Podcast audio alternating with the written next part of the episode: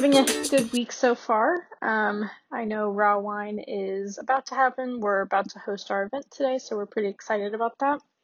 Um, and it got me thinking about one of our blogs that has had a lot of traffic lately, um, which was interesting because it was a topic that I didn't actually think was that looked into, and it seems like, uh, you know, we get searches from all over the world daily on this topic. Um, so I wanted to just basically review a bit. We could do an entire podcast just on orange wine, and we probably will at some point how it's made and some examples of it. But um, a lot of people have been asking what is the difference between orange wine and rosé wine. So there's quite a few, and um, I wanted to basically just take some time to walk through what each of them are very briefly and kind of give you guys an overview so you can understand what it is that you're actually drinking and the kind of questions to ask to find out, you know, what type of wine it is that you're about to buy. So let's jump right in. Um, rosé, let's start there. That's the easier one to talk about. Rosé all day. People love rosé.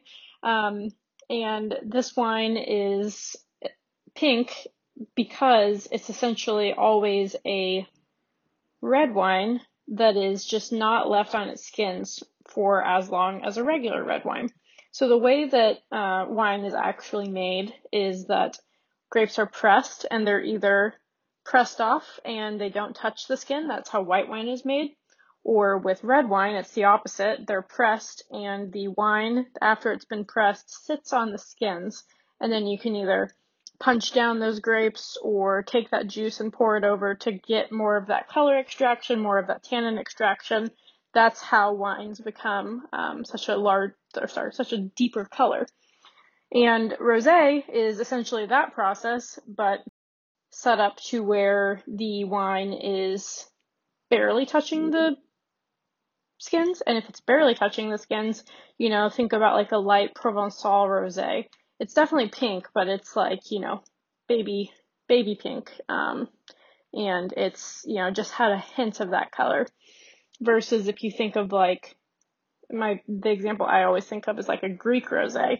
Um, some of those you could argue are almost red wines. They're still quite uh, dark. They're definitely still, you know, probably pinkish in color, and they obviously didn't get the entire extraction that you would have if you'd let the um, if you'd let the grapes ferment on the skins for an extended period of time. But uh, it's definitely still there. So that's generally how rosé wine is made. And again, some are super light, some are set up so that they are almost red wines themselves.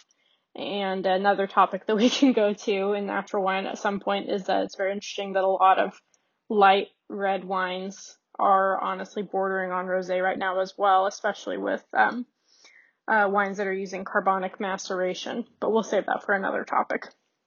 So that's rosé.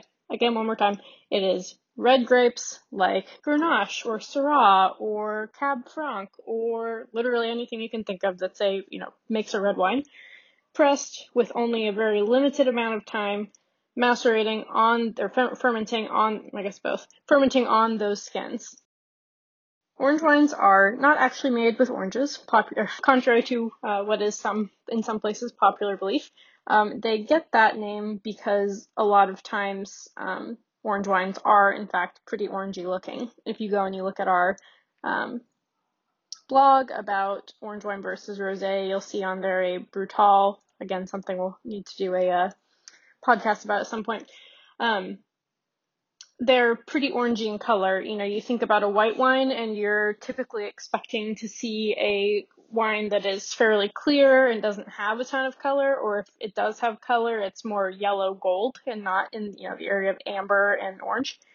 Um, so that's why it got its name. The other names for it are amber wines, and uh, the name that most people agree is the best name for it, but is just too long and not very catchy, is um, skin contact white wine, because that's literally what it is.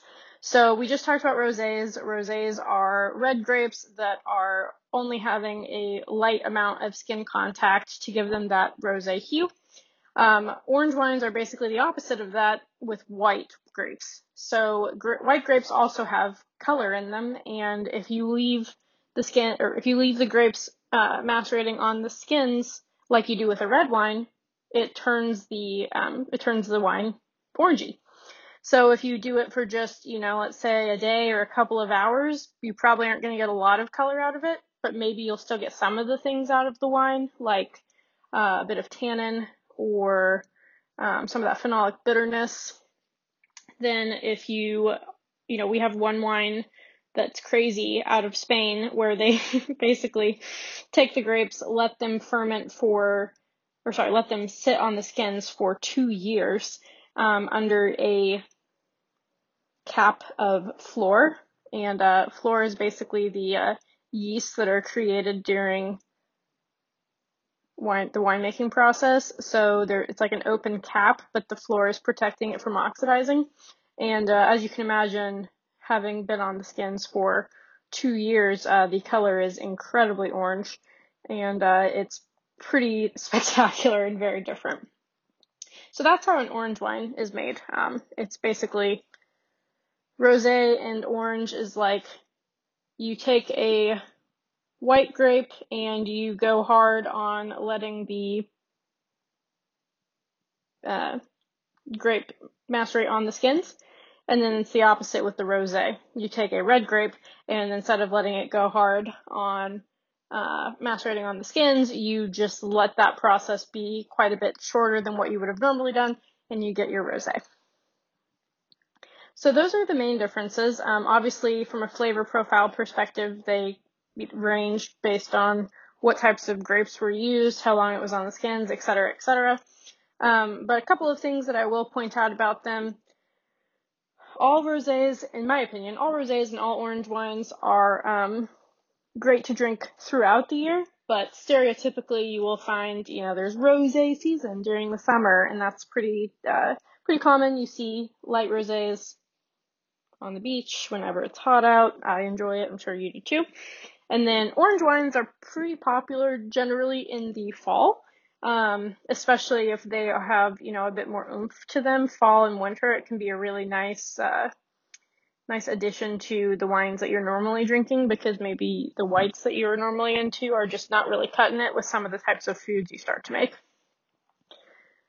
So they can both be super acidic. They can both be um, have tannin in them. They can have no tannin at all. Again, it all just varies based on the winemaking style, but hopefully now you have a good idea and understanding of how they got that way. So that's the ju- that's the gist of it. One last uh, one last um, nugget that I'll throw in there that's a little bit interesting is beyond just having red and orange or sorry red and white grapes um, I'm sure everyone's heard of Pinot Grigio, and Pinot Grigio makes a orange wine that actually looks like rosé. So if you want to get really crazy and blow your mind on this topic, go check out. Uh, we actually have one Domaine d'Anvol Pinot Gris maceration, macerated Pinot Gris. Um, technically that is an orange wine, but when you look at that color, you'll see why a lot of restaurants will put a wine like that on their rosé list because it's a really tricky distinction to make. Should the wines be named based on the way that they're made? You know, even if an orange wine is completely clear, but it touched the skins and it was skin macerated, should that still be called an orange wine? Um, or or should you really just look at it, the color and make a decision that way? You know, if it is pink, it's rosé.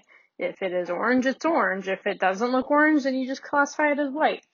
And I don't think we're ever going to get to a full answer on that. I think that that's something that people debate all the time. When I was at the Real Wine Fair in um, London last year, I asked the author of uh, Amber Revolution about it and a couple other people in the orange wine world and even the four experts couldn't really, you know, agree on exactly what to classify as orange and not. So the way that we do it on our site is um, the main classification is based on the color because we don't want you to buy a wine um, thinking that it's gonna be like a super bright orange or super light when it's not. So, but then we also, if it is, you know, a light white, but also technically skin macerated, we'll classify it under both categories. So you'll see it when you search for orange wine, you'll see it when you search for white wine, but its main designation, like its category, is based on um, essentially like the flavor profile and which one we feel like it best represents what it is. So I hope that answers some of your questions you've had about uh, what orange wine is versus rosé. Um, I'm now thirsty and want to go open up one of these orange wines. And um, yeah, let us know your feedback. We're, we'll try and make some more of these moving forward, and I'll get Nick in on them as well, so it's not just one person talking. Uh, and I hope you enjoyed it.